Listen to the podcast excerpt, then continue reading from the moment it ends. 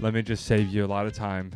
Don't do it. Just don't do it. You can send a little birdie over if this is a friend group and be like, hey, so my girl Kait, she kind of thinks you're cute. I'm not going to lie. And um, she'd totally be open to going on a date with you.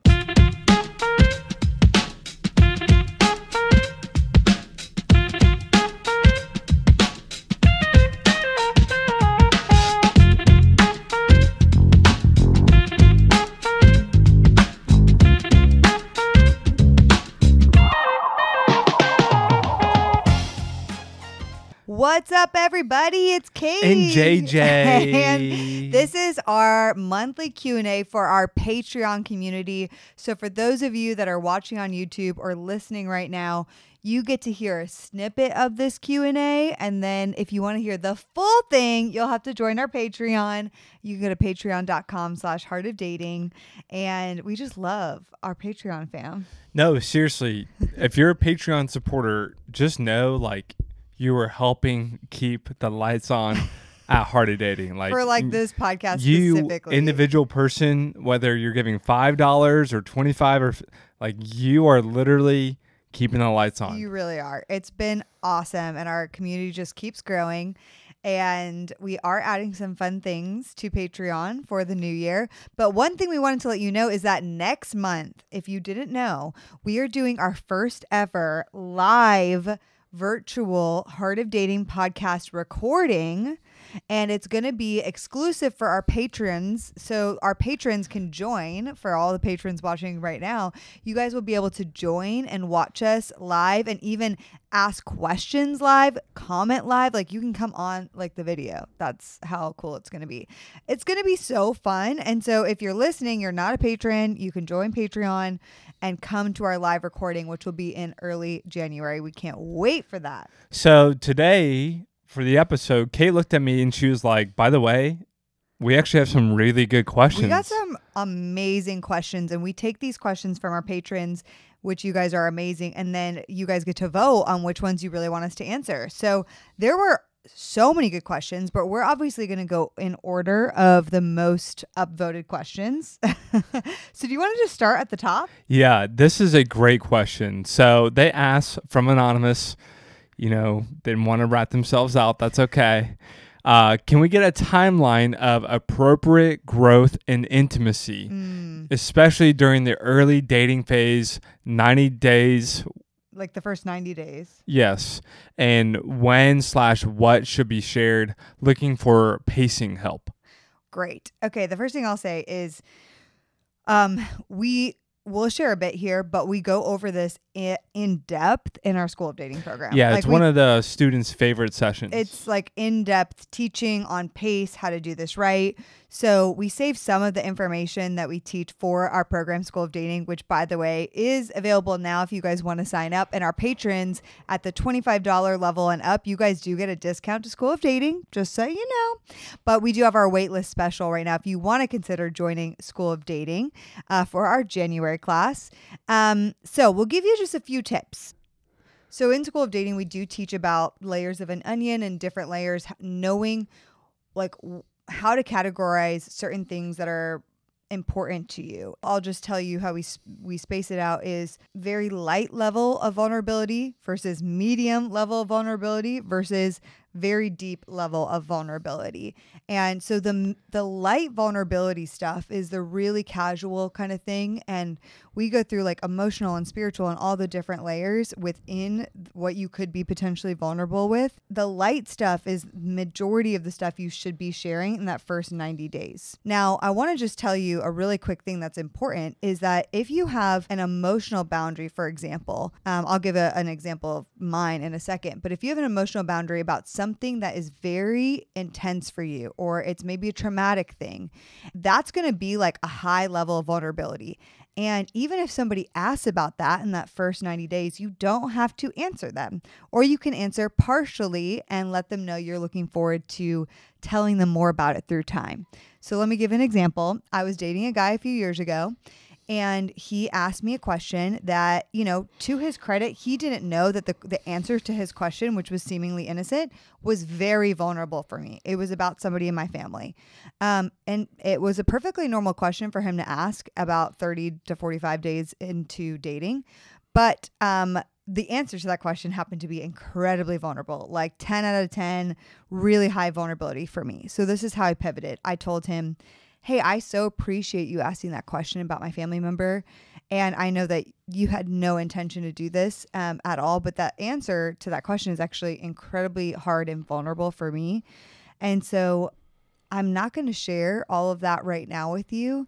However, I do look forward to sharing that more with you through time um, as we get to know each other because it is really sensitive. But I know I feel confident that through time we're going to get there. And the thing is that what putting this emotional boundary up in the initial stages of dating did is it also showed me how emotionally healthy he was because the way he responded to me setting that emotional boundary about something that was incredibly vulnerable for me was he was offended. And he was like, You don't trust me? Why don't you trust me? I'm like, Well, technically, no. Like, I don't know you quite well yet, but that's okay. Like, we've only been dating for like 30 days, 45 days. And he was so butthurt about it, truly. Butthurt. There I'm using that term. so, anyway, I do think you can share some layers. Like, for example, another example is with JJ. He read my book, so he knew I was in an abusive relationship. Okay. And he knew that in the early stages of dating. And so it's okay to say, hey, yes, I've been through abuse. It may be in early stages of dating, but what I would say for later on is the depths of the details. I didn't share the details with D- JJ until we were more in a committed relationship. I didn't share the really, really hard things in it um, and some things that I never even share publicly until I got to know JJ longer and through time. Does that make sense? So the things in those first 90 days should be things that you are willing to share like with a small group. Yeah, if it's helpful, think about it like this: the the big onion, the outside, the light, public stuff. That's stuff that's public. Like if I Instagram stalked you, Yeah. if I looked at your Facebook, your LinkedIn, Mm-hmm. read some of your story, if it was posted somewhere, it's public information. Share that all you want. The next level, a medium level, is what you would probably share in a co-ed small group, Mm. and that's really important. A co-ed small group.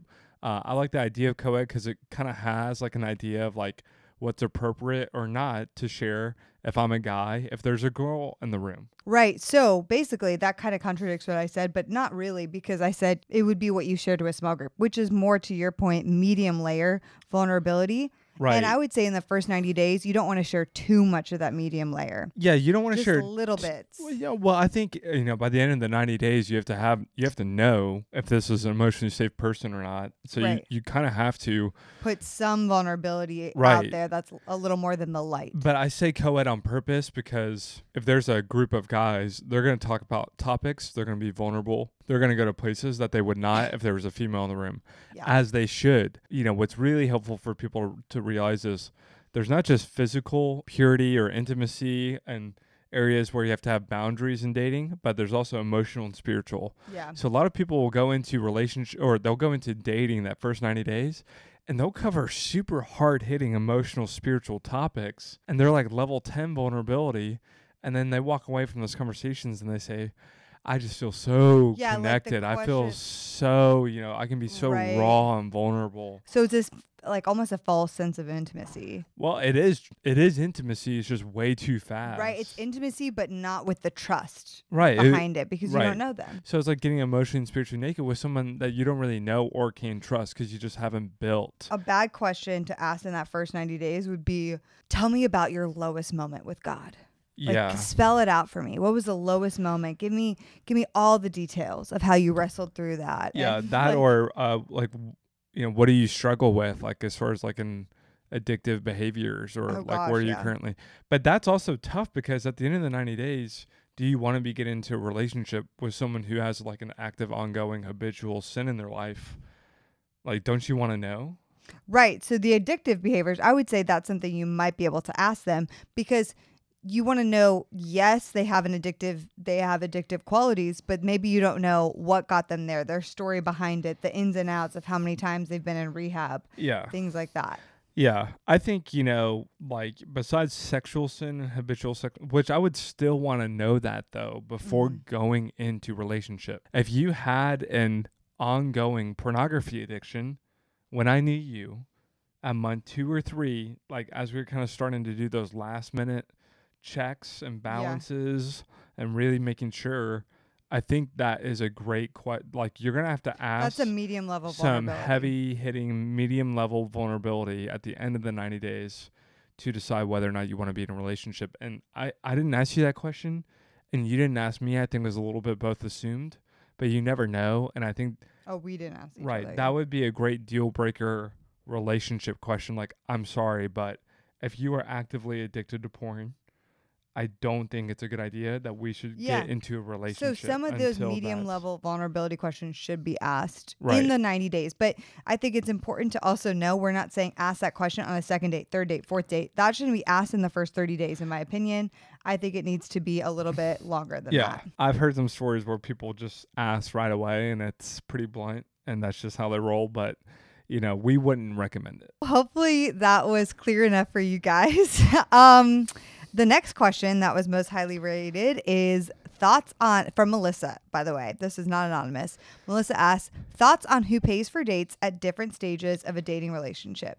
Oh my gosh! Also, like the word dating relationship, I just have to say is always confusing because it's dating and relationship, which we categorize as two different terms Right. dating stage, relationship stage, but it's totally fine. Dating stage is a 60 to 90 days before you are committed exclusively to them. Relationship stage is boyfriend, girlfriend, exclusive, off the apps, like focusing on that one person, and people know you're in a committed relationship. All right, so thoughts on who pays for dates?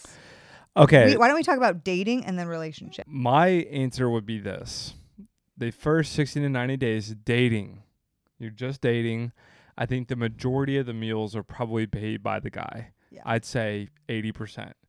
However, as soon as you get into relationship, I think it needs to be 50-50 as much as possible. Yeah, I Um, would agree with that. and I and I think that kind of transfers over, and what we kind of see is like the natural reciprocity of pursuit and you know honoring each other, which is in the beginning it's a vast majority led by the guy, mm-hmm. like 90-10, 80-20, yeah, and then month by month by month it's 80-20, 70-30, 60-40, and then relationship is 50-50. Right. The, exactly, babe. So th- I would answer the same way. I would say in the beginning, like first few dates and in that dating phase, the guy should pay, in my opinion. Now, where ladies feel like that, if you feel like you have to, ask yourself why. Why do you even have to offer? Like, ask yourself why you feel like you have to offer. I think that's a big thing that women are like, oh, I have to offer. Well, like if you if he agreed to you paying or splitting the bill like how would that make you feel would that dock points would it make you feel like not really pursued or taken care of are you asking and and offering just like out of a test or out of people pleasing because i think oftentimes women are not leaning back into their feminine which part of leaning into the feminine is receiving and so i personally think that like I, I wouldn't offer in the early stages unless the meal or something that he took you to do is egregious, which hopefully it's not. Like, I don't even like dinner dates, and we don't recommend that for our first date. But if you go to a dinner date early in dating and the meal is $250, $300, um, that's egregious, and I'd probably offer to pay for some of that. Um, but hopefully that's not happening. And, or if he surprises you and takes you to like a crazy, amazing concert like Taylor Swift, that would be actually crazy. So Um, I would be like, let me pay for some of this. maybe That's crazy. rule of thumb if it's over three figures, if it's over a hundred dollars. Maybe offer to pay. Now that being said, maybe you're not offering to pay if it's a 50 60 70 dollar date night however you are not saying that you're going to be ungrateful Yes. I mean, or treat it like it's nothing oh, yeah, yeah. No, no, no. If you don't offer to pay, um, and if he pays, you need to like light up, gas him up. Like he is the best guy in the world. Thank you so much.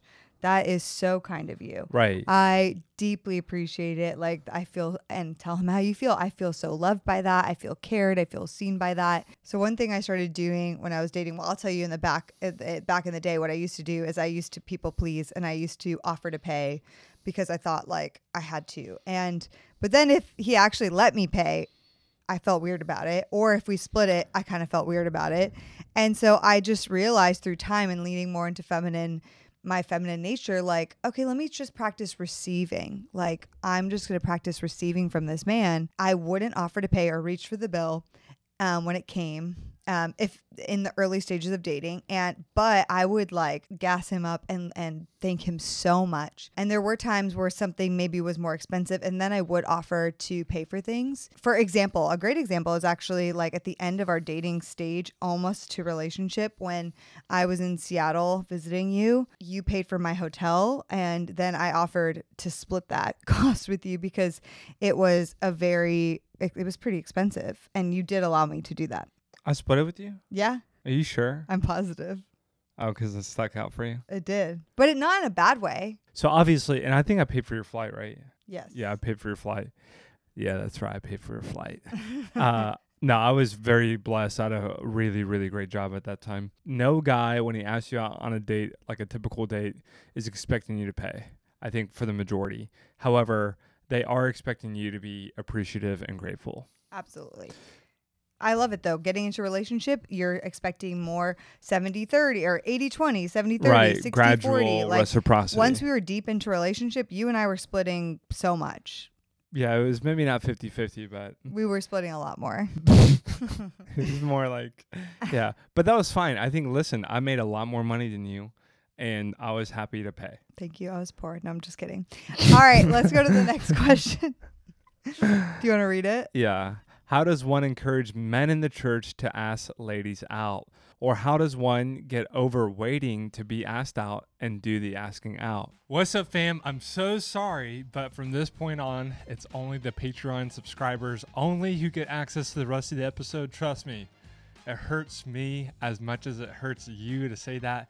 But this is where I would just ask you if you have not obviously yet subscribed to us on Patreon, would you be so kind to support us? You guys keep us alive. You literally let us do our job podcasting and creating content when you support us on Patreon. Just to let you in, for the rest of the episode, we're answering a few questions like Hey, how do I keep a romantic connection alive but still respect physical boundaries?